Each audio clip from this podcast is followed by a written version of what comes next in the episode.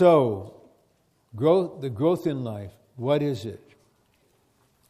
Okay, there are six points in three pairs.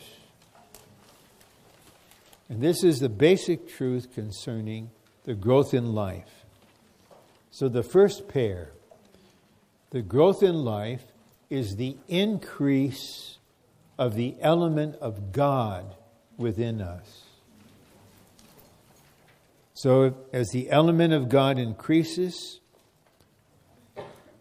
through God's dispensing Himself into us and our allowing this element to fill us and saturate us, that is the growth in life.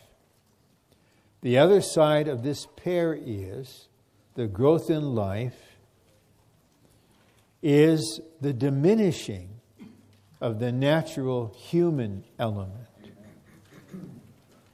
So something must increase and something must decrease.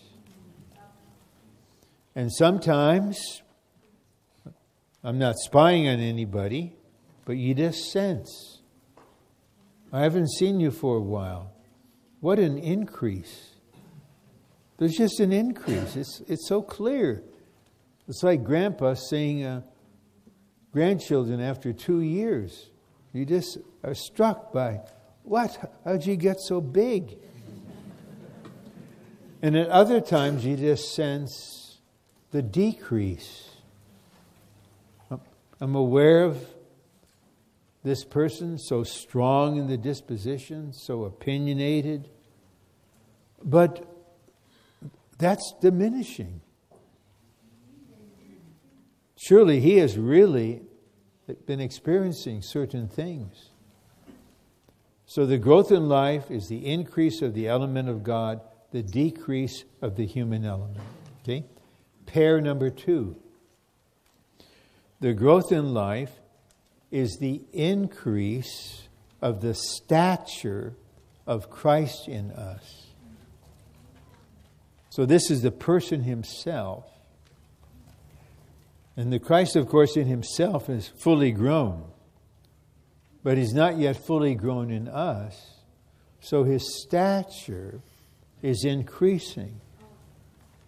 And again, that becomes something perceptible. If you're with someone every day, like you're with your children every day, you don't sense the growth so much as when there's a gap and you realize more Christ.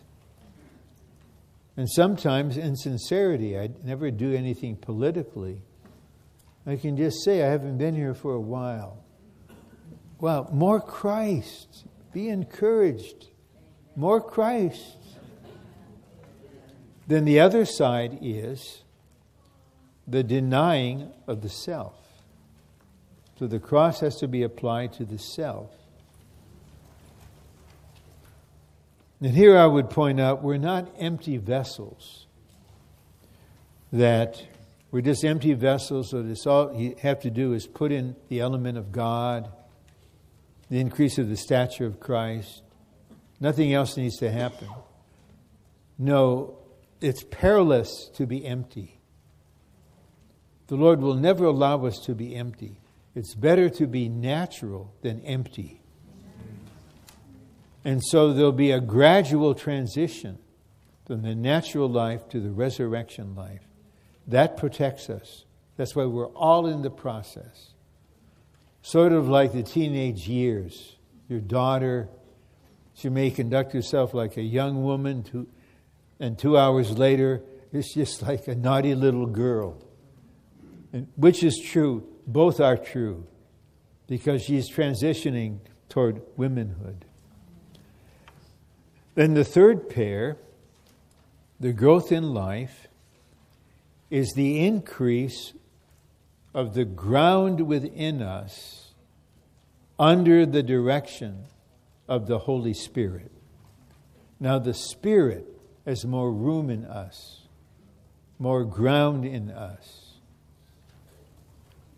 That's on the positive side. Then, what's on the negative side?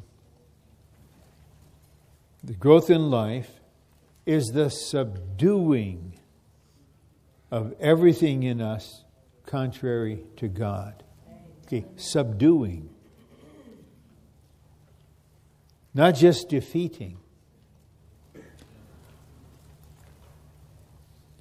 My ancestors from Finland,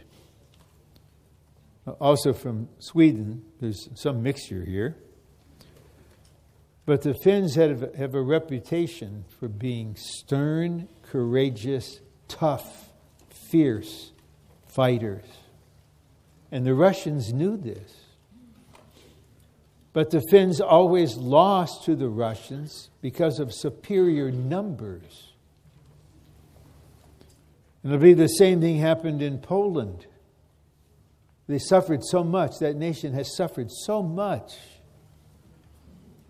That I visited Warsaw and the rebuilt area of the, of the beautiful area downtown. The Finns and the Poles and any other country. You're defeated, but inwardly, you're not subdued. You, you may be occupying Warsaw now or Helsinki now, but we're going to drive you out of here eventually. We're not subdued. We're just waiting for a time. We'll rise up again. Well, the Lord needs to defeat us like He defeated Jacob in a night long wrestling match. Quite a tough opponent. It had to be settled before sunrise, so the Lord just touched the core of his strength. So he defeated him. But he wasn't subdued. To be subdued means there's no resistance in your being, in your mind, in your emotion, in your will. There's just no resistance. That's to be subdued.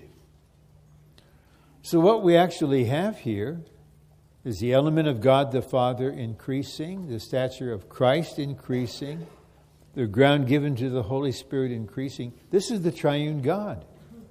Right? Do you see? This is the triune God dispensed into us, gradually filling us. But this needs to be matched by a reduction and the reduction is through the application of the cross by the Spirit.